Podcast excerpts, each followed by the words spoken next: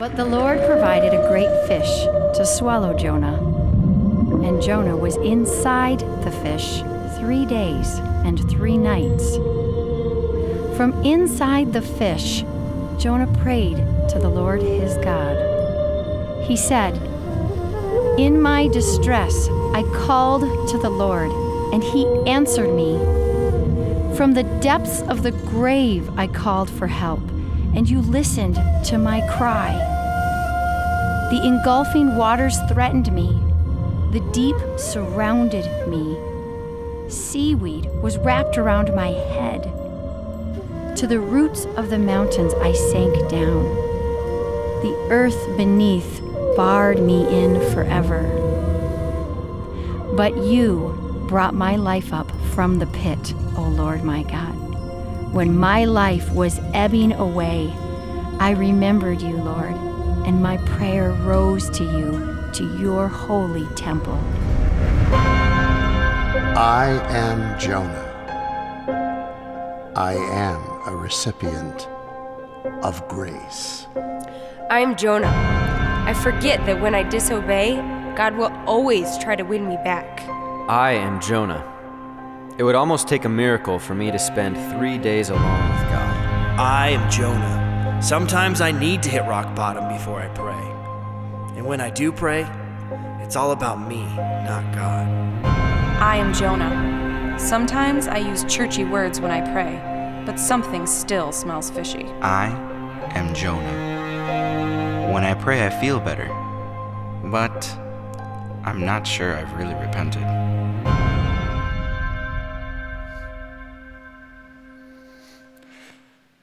Good morning. In this series, we've said that at one point or another, we are all Jonah.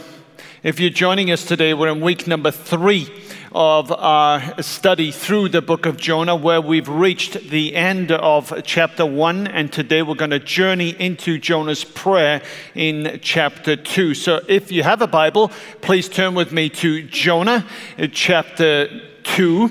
If you would like a copy of the scriptures but you haven't got one, all you need to do is to raise your hands in the air and our ushers will uh, be delighted to loan you a copy of the scriptures and then you can follow along in the text with us. And if you're receiving a copy of the scriptures from them, all you need to do then is to turn to page 926. Page 926. Last week we left Jonah in the water.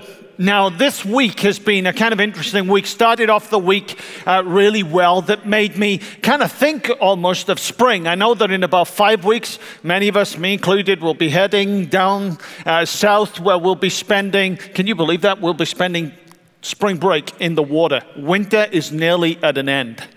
I don't know about you, but I, I love the water. I love being in the water. I grew up on the South Welsh coast, and the water was a lot warmer in Florida than it is in Wales, and it's a lot warmer in Florida than there is up here, too.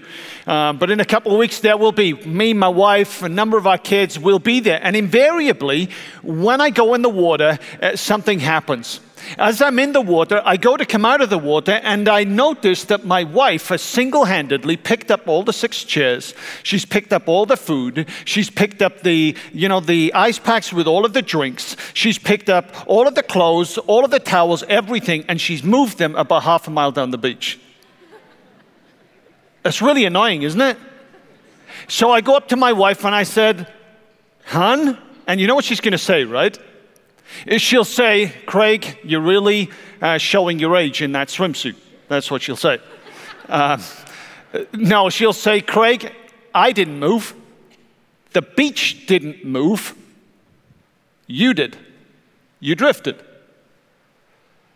A lot of us find ourselves in a situation where we seem far away from God because we drift. It's the pressures of life. It's the busy schedules.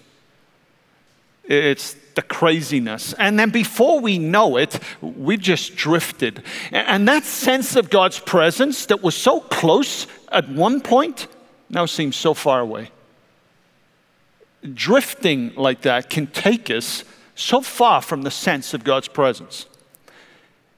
But that really isn't the season that Jonah is in, is it?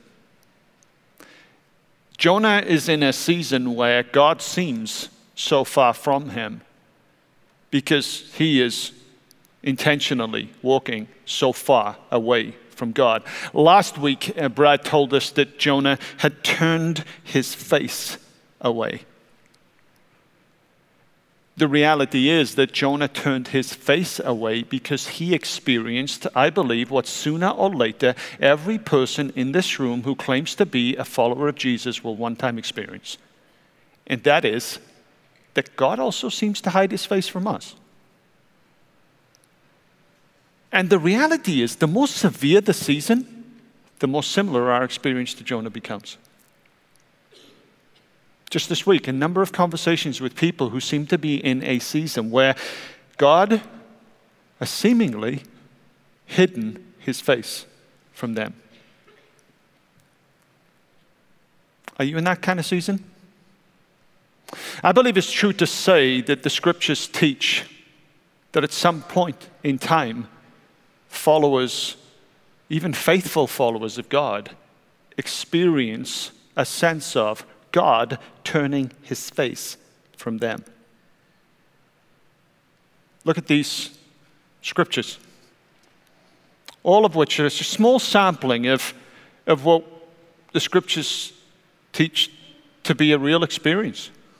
The prophet Isaiah himself says, Truly, you are a God who's been hiding himself. Is God hiding from you? Is that the way it feels?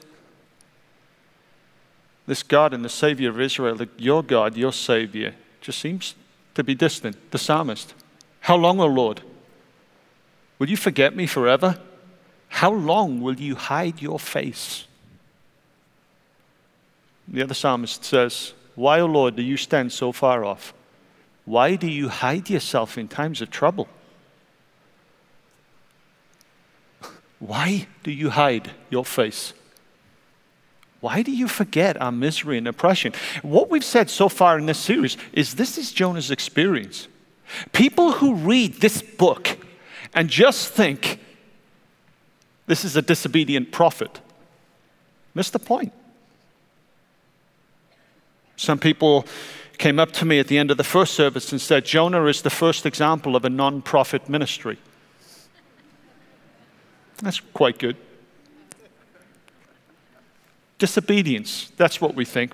But that's not what we believe is going on. From 2 Kings 14, in the context of, of Jeroboam II, a, a, an idolatrous king, a sinner king who for some reason continues to receive divine blessing. And then you've got the righteous people of God, these righteous prophets who proclaim God's word, and yet there seems to be suffering on their part. And so you've got this, this contrast. And in this season, Jonah finds himself struggling with God's mercy being shown to unrepentant people, God's blessing coming down when there are so many people struggling in the world. And in that season, that profound disappointment causes Jonah to essentially turn his face away. And this is what Brad told us last week is contained in this idea of Jonah running away. The word running away, the word from there, actually can be translated as face, having your face before God. He turns his face away. And so we know that God turning his face away is a real experience for Jonah. It's been a real experience for many of us. But the reality is this this describes a feeling, not a fact. It is basically apparent, not actual. It is subjective, not objective. Because the truth is, God never leaves us. The truth is, in such moments, it's as if God is withdrawing the sense of His presence. He is always with us, whether we feel like it or not. And, and as Jonah descended from the top of the water down into the deepest depths, this was the question he was asking. You see, in the ancient world, the sea was always viewed with suspicion. It was the chaos of the deep. Does God's control and mercy, does God's provision and care for his people even descend this far? And the answer that Jonah would get is yes, it does. God is even here. As we go through Jonah chapter 2, there are going to be three kind of phases that we're going to go through. We're actually going to talk about, firstly, environments. How there are certain environments where we find ourselves in that God has seemingly led us in where it seems as though God is absent. Then we're going to talk about experiences, how God works in our experience to kind of bring us back. And then, thirdly, we're going to talk about the issues that trigger our experience. And we'll see all of this through this prayer in Jonah uh, chapter 2. But in order to get there, we need to look at the environment that God is preparing for those people who are in a season or who will be in a season where God seems to have hid his face from them. Have a look at this text, Jonah chapter 1. This text is all about environments. How God prepares not just a place of blessing, God prepares a place of refinement. Look at this. Now, the Lord provided a huge fish to swallow Jonah, and Jonah was in the belly of the fish for three days and nights. Now, look at this first word here. The first word that I want you to look at is that word provide, and that word provide means to weigh out, to appoint, to reckon, to number, or to prepare. God provided a fish, or better said, God prepared a fish. Let me ask you, how do you like your fish prepared? God likes his fish prepared obedient. Notice the irony. We have an obedient fish who, twice in this chapter, is revealed to listen to God's word, and we have a disobedient prophet. How do you like your fish prepared? Was a question that greeted me the first time I ever ate fish in America. I kind of got used to how do you want your burger prepared? How do you want your steak prepared? But how do I want my fish prepared? I looked at them and said, normal? Preparation. See, when we find ourselves in a season of life where God seems to have hidden his face, we need to recognize that God provides a place for refinement. We've said that we believe that we're in a season of ministry where we believe that God wants to do great things through us. But we recognize that before God does anything great through us, He needs to do something great within us. He needs to prepare us. And when God prepares His people, he pl- provides a place for preparation. And this place of preparation for Jonah was in a fish. Now, some of you can ask me questions, Craig. Do you really believe the fish? Wait till next week, I'll tackle that one next week. But for now, notice that God is providing a place and it's for a purpose. That purpose is preparation. Notice something else with this verse. We also notice that not only is God providing a place of preparation, of refinement, okay, He is going to do an incredible deep work in there. So, God, in His wisdom, chose a fish to prepare His prophet. And God not only provides a place of blessing, He also prepares a place of refinement. Look at the scripture from Proverbs 25, verse 4.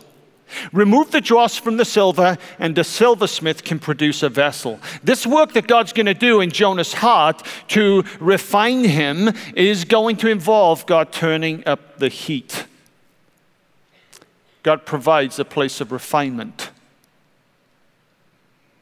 There were a group of ladies who were studying the book of Malachi, and they came to Malachi chapter 3 and verse 3. He sits as a refiner and a purifier of silver. And these ladies looked at that verse and they said, What does that mean? They weren't sure. So one of the ladies decided that she was going to take it upon herself to find out the meaning of the words, He sits as a refiner and a purifier of silver. And so she called. She called a, a silversmith. And that silversmith, they're going to figure this thing out now. They called a, she called a silversmith and didn't tell him what it is that she wanted to do. But she said, Could I, uh, could I just uh, come and sit there with you as you just do your work? the silversmith said yes. So the lady goes there and she sits and she watches this silversmith at work. Again, not telling him the reason for it. And so she sees him sit there in front of this oven. The verse comes back to her mind. He sits as a refiner and a purifier of silver. She watches as, she, as that silversmith takes a, a, a, container and puts some of the silver in there and puts the silver into the middle of the flame. The lady asks, Why are you doing that? The silversmith says, Well, the, the place at the center of the flame is where the silver is best refined because the heat will burn off all the dross that is there. And then the lady looks and she says, So, how do you know when the silver is done? The silversmith laughs. Said, That's easy. I just see my reflection in it. And then I pull it out.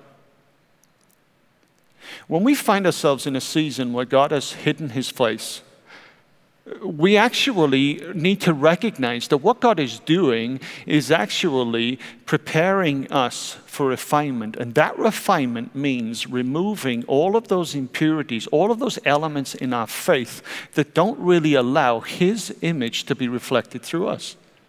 That's what's happening in Jonah's life. God is providing a place, rather comical place, a fish in which to refine the prophet's heart. So God provides a place of refinement. But more than that, there's something else that's going on here. If you have a look, not only does God provide, but He also there, allows there to be a duration. Look at the words that define the duration here. It's three days and nights. In Jewish thinking, being in a place for three days and nights was the sign of death.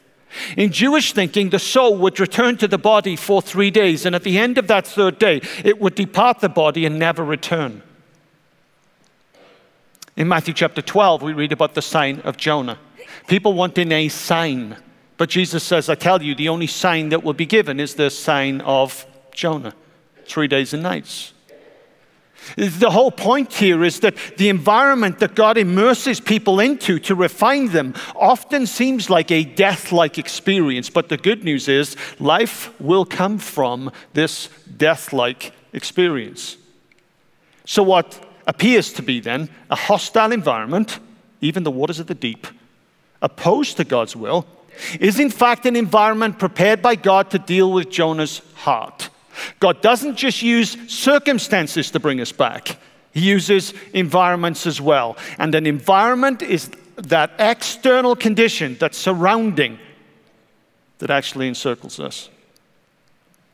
God uses them. So the real question here is this Is there an environment that God has got you in right now where you feel encircled, trapped, engulfed, overwhelmed? that you can't get away from? If there is, then what you need to remember here is that God is at work refining you. God is at work putting to death those things that don't reflect his image.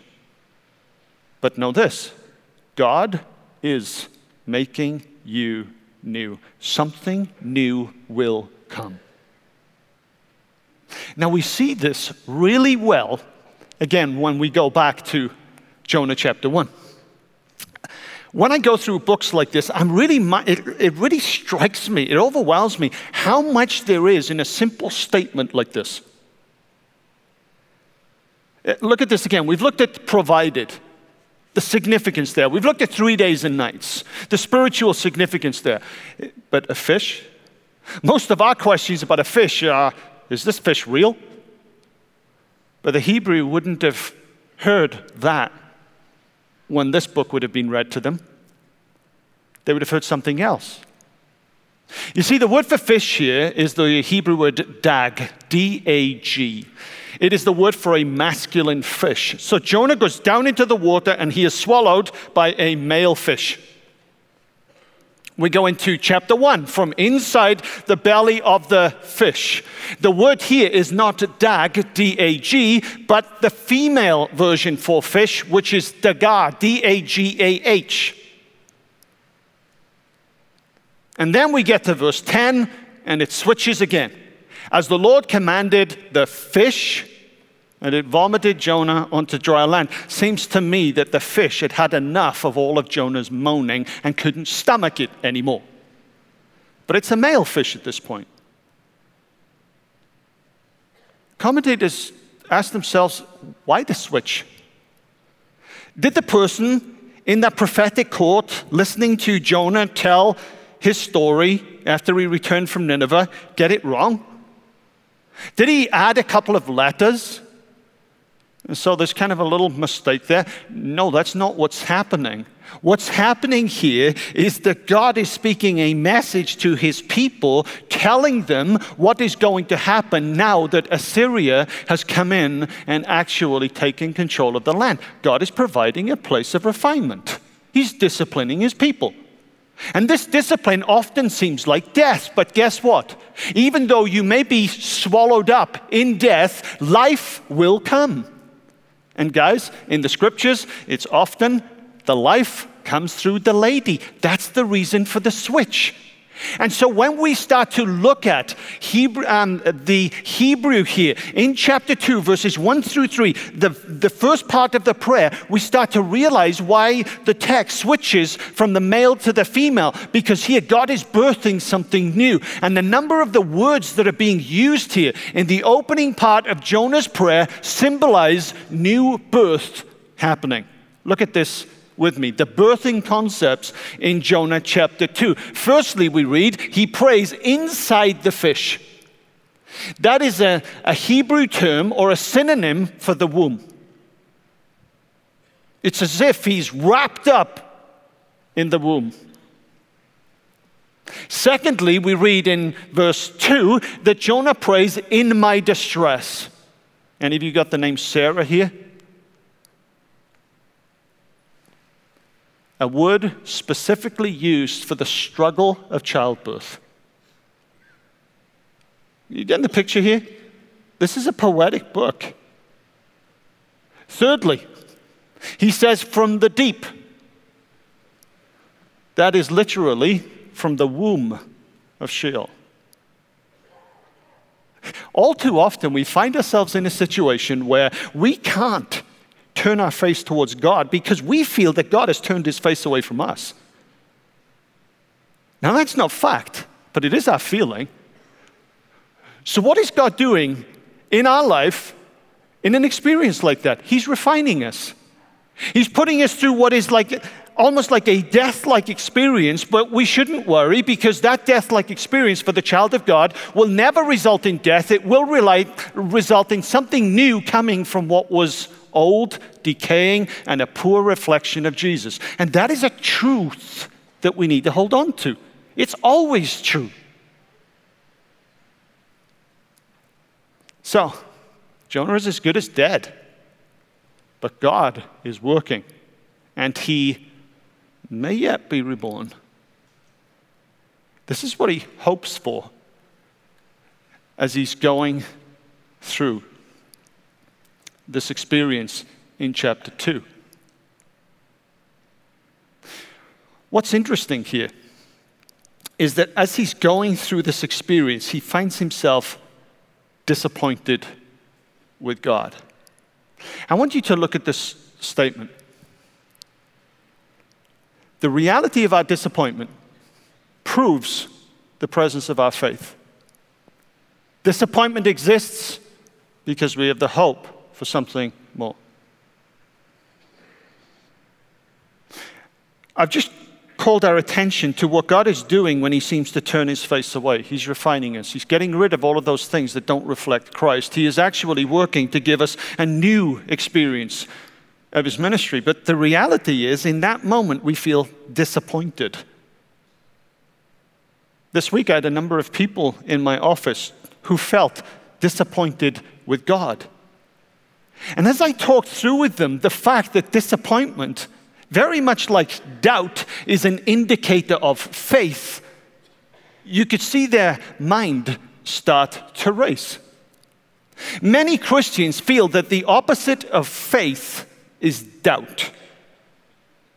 Friends, the opposite of faith is not doubt. The opposite of faith is unbelief. Doubt is a path that leads us to a fork in the road where we will believe God and live, or we will curse God and die. Disappointment is a path that leads us down a road where we will either confess God and live, or curse God and die. Disappointment is an indicator of faith. Disappointment is an indicator that we expect something more from God because we know who God is. This is a game that I once purchased for my wife. I asked Vipka this week, Vipka, tell me, what is the most disappointing gift I ever bought you?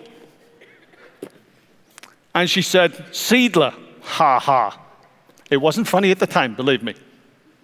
We were newly married. We decided that when it came to Christmas, we would try and do the best gifts that we could, try and be creative for 20 bucks. This is how creative I am.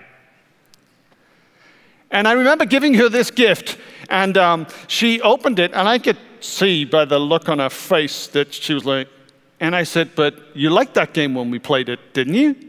And she was like, No. And I said, But you like board games, don't you? And she said, Not for Christmas, I don't.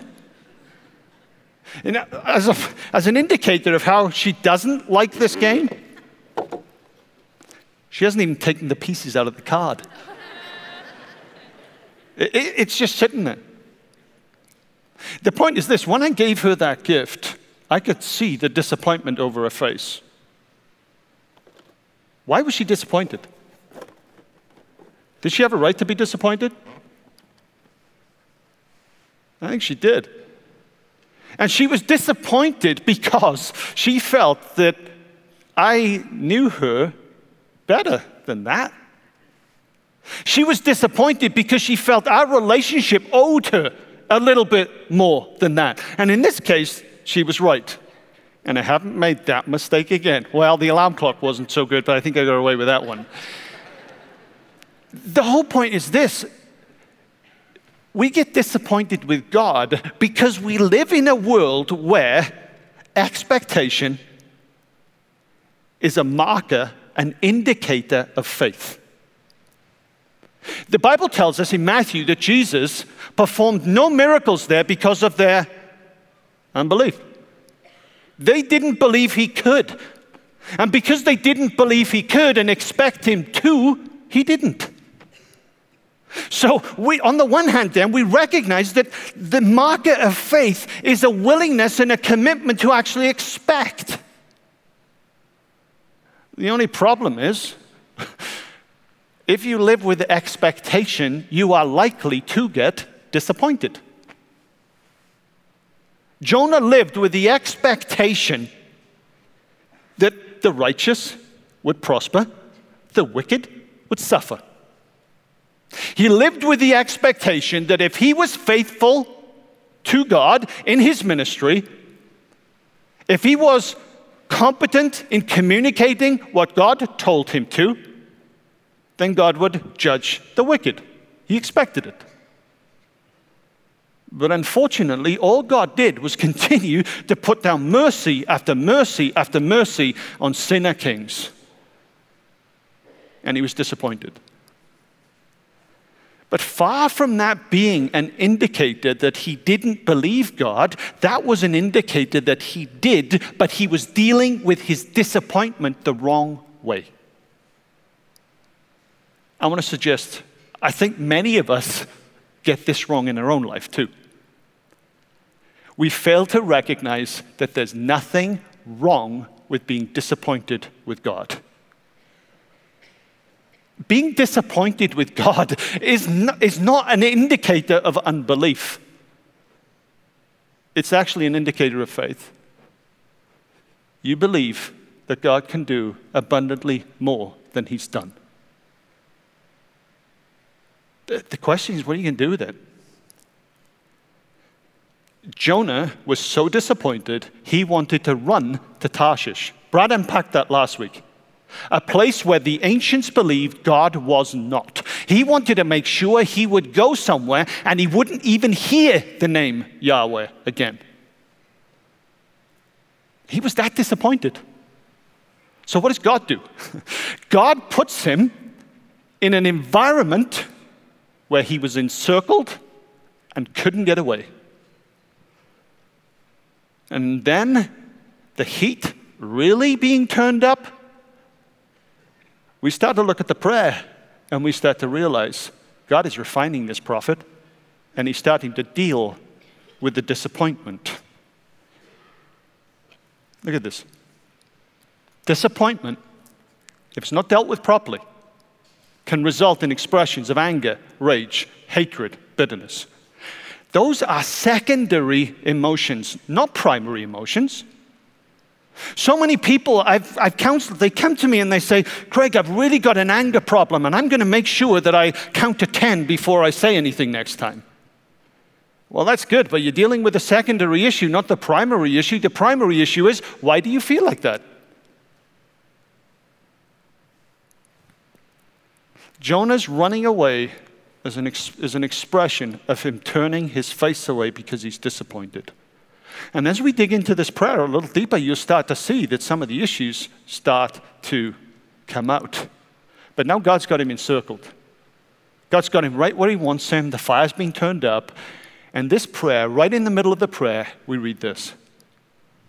And remember where Jonah is. He's sitting on the bottom step, right down at the bottom. Doesn't think he can go any lower. But God's turned the heat up. Jonah recognizes that God's sovereign control even extends to here. Believe me, that's a work of God in and of itself.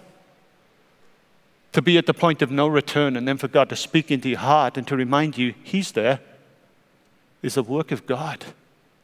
And in that moment, what does it say? It says, I said. I said. That's significant because for the first time in this entire prayer, Jonah quotes direct speech. This is what he said. He said, I will turn my face towards you. I will turn my face towards you. I will, even in my disappointment, begin to deal with the reality that you are God and that your sovereign control extends even to my experience right here. The question is when we turn our face towards God like that, what happens? I think when you look at the, the text, two things happen. I think when we're in that dark place where God seemed to hide his face, but we recognize that this is a place of refinement. This is a place where he's getting rid of all of those impurities, where he's causing us to reflect him. When we get to that place, recognizing that new birth is going to come, it causes us to be able to turn our face back. And when that happens, the first thing that we need to be willing to do is to deal with cause of the disappointment and that begins by reliving our experience, by telling God exactly why He's disappointed us. We need to relive that experience. And over and over again through the Old Testament and even into the New with Paul, we see the people of faith doing this. Jeremiah is a, prophet who ministered for four decades, 40 years. In 40 years of ministry, only Baruch, his friend, ever responded positively to his message. Over and over again, John, uh, Jeremiah, who was called the weeping prophet, went before God and complained. Go home and read Jeremiah chapter 20, where Jeremiah says, You have deceived me, and I have been deceived. What is he doing? Reliving his experience. Go read the chapter. And what's fascinating about this prayer in Jonah chapter 2 is how it relives and retells Jonah's experience in chapter 1. This prayer that Jonah prays, caused by the fact that he's turned his face back, relives his experience of going down into the depths. It deals with the issue. I want to put this up really quickly. Remember, all of these slides are available uh, online. The prayer starts in, in, verse 2 with Jonah in distress. What he's doing here is reliving that experience at sea in verses 4 through 15. Then it talks about the belly of Sheol. It talks about him inside the belly of the fish. It talks about Yahweh responding to him. And then we read the fish is Yahweh's response. And so it goes on. And what the author is intending to tell us from this prayer is that when we turn our face back towards God, in a place of disappointment, the first thing we need to do is to basically be willing to tell God our story. Be willing to tell God why we're so disappointed. He retraces his entire story, and you can see it right here. But all too often, with God, as in our marriages, when we're disappointed, we give our spouse and we give our Savior the silent treatment. But all that does is suppresses all of the frustration, all of the bitterness, all of the anger on the inside. And the more silent we are, the more we suffer. And so, what we see here is God beginning to do that work and so when we turn our face towards God, we relive our experience. And for many of us, just like Brad said last week, we can't do much more than that. Even doing that is such a big deal. I said that there were two things that happen when we begin to turn our face back towards God. The first thing is we need to be willing to tell Him why we're disappointed. Learn to communicate with God in our disappointment. But the second thing that needs to happen is that we need to recognize that God's now going to start to address the real issue. What's the issue for Jonah? Sinner kings and divine blessing. That's the issue. Jonah is frustrated that God continually blesses idolaters people who worship false gods, while the people who worship the only true God suffer. I want you to notice what happens in the second part of Jonah's prayer. Chapter 2, verses 7 through 9. When my life was ebbing away, I remembered you, and my prayer rose to you, to your holy temple. Now look at this. Those who cling to worthless idols turn away from God's love for them. But I, with shouts of grateful praise, will sacrifice to you. What I have vowed, I will make good. I will say, Salvation comes from the Lord. Right there in the middle is the issue. Here's the point when we turn our face back towards God and we start to deal with our experience, I believe instantly God starts to work. But dealing with the cause, the issue, takes a little bit of time. As we go into the rest of the book in chapter 3 and chapter 4, we'll see how this issue, God's lack of judgment on wicked people, takes another two chapters to work out. And there at the end of the book, Jonah is essentially sitting on the ground, being asked the question by God Will you allow me to do with people what I want to do? And there is no answer to the question. The question's out there. So notice then the disappointment is being dealt with. It can be dealt with immediately just by being willing to turn back and to look at God. But the issues that we deal with, they take a little bit of time to work out. And often the issue is we see the world through our eyes rather than through God's. Just look at the way that Jonah prays this prayer. His entire prayer is self centered, it focuses around him. In my distress, I called from the Lord. From the depths of the grave, I called for help. You hurled me into the deep. And that's interesting, isn't it? You hurled me. I thought he was the sailors, but there we go. I said, I have been banished from your sight, yet I will look again towards your temple. Verse 6 To the roots of the mountains I sank down. When my life was ebbing away, I remembered you. But I, with a song of thanksgiving, will sacrifice to you what I have vowed I will make good. The point is this when you read through the entire prayer that he prays, it's focused around him, not his disobedience to God's will. He's not dealing with the issue. The first step is acknowledging the presence of God, but the second step is actually dealing with the issue. He's not dealing with the issue. Let me ask you this Is there an issue that God is working on you through? And are you dealing with it?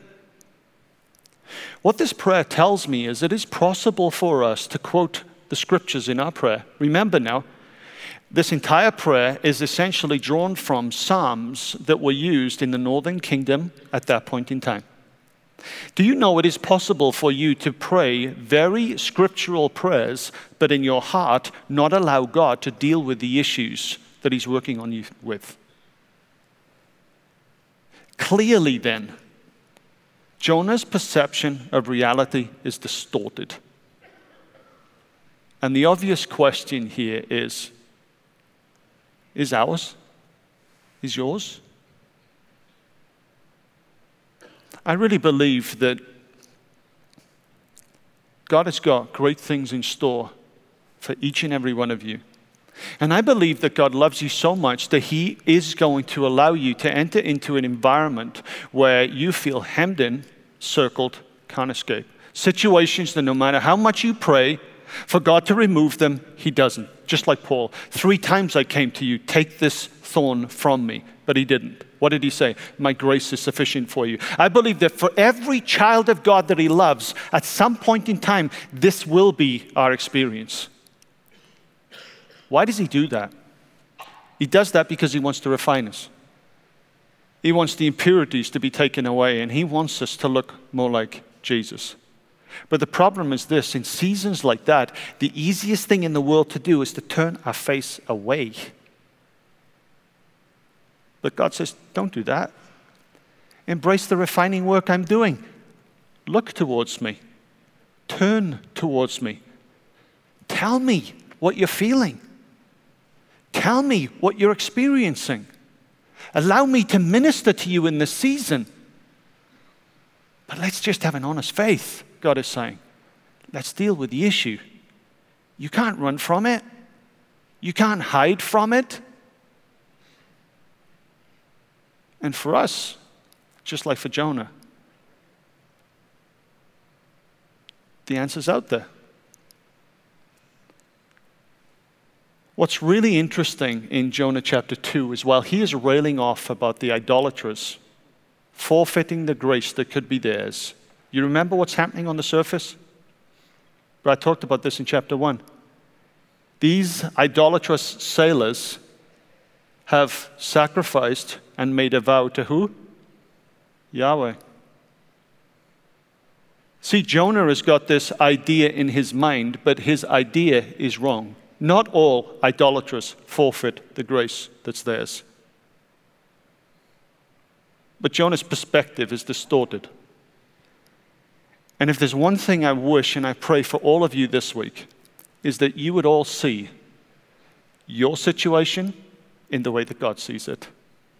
however hopeless it may seem, God is working to bring new life, new life in you, new life through you to the people in the world that need it. Church, believe that truth this week. And may God refine you to be more like Jesus. Let's go to God in prayer, shall we? Let's pray.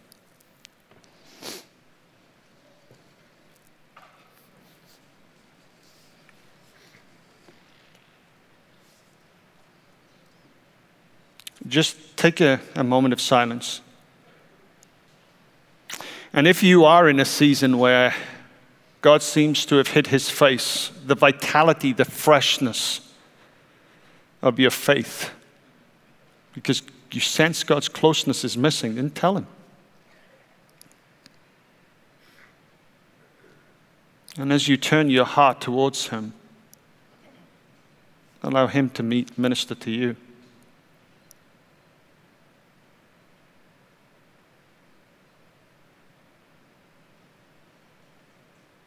If you're here and you're disappointed with God, recognize that that disappointment today brings you to the point of choice, the point of decision. What are you going to do? Turn to God and live, or walk away from Him and die? God knows the pain is real, but He wants you to know that so is His hope, so is the life He offers. Father, for those you love, your word says you also discipline. We thank you that you not only provide places of blessing, but you also provide places, experiences, seasons in which and through which we're refined to look more like your Son Jesus. Father, I pray today we would be a people that would leave this place recognizing how important it is to continue to expect from you. For those that are here that have allowed their expectations to just fall away, Father, restore a bold faith that believes. But Father, for those of us that are here that are expecting the wrong thing, God, won't you just work through your Spirit and refine our desires and our hopes and our dreams and line them up with yours? And above all else, Father, we pray that through this work that you are seeking to do in our hearts, that we would look more like your Son, Jesus Christ. Father, may that be true for us in this week. And as we come back here and worship together next week, Father, may we be more like Jesus next week than we are today because we've embraced your work. It's in Jesus' name we pray. Amen. Amen. Thank you all for being here today. I'll pick up the story next week in chapter 2 and verse uh, 10. But until then, won't you stand with me? Let's pray a prayer of blessing. And uh, greetings, by the way, from Pastor Brad and Torrin. They were on a bus on the way to Smyrna, um, which, if you're familiar with the book of Revelation, that's the church that suffered. I said, Are you suffering enough then? They said, No, it's 70 degree heat. And I said, Lord, bless them. Um, but they do uh, bring you greetings and they'll be uh, back home with us next week. So, friends and family of Central, as you leave here today, go in the blessing and the provision of God's grace. Recognize that if you find yourself in hard places, God is with you. God will never leave you, never forsake you. So embrace His presence, embrace His refining work, and live like the child of God you've become. In Jesus' name. Amen. Have a great week, guys. See you all next week.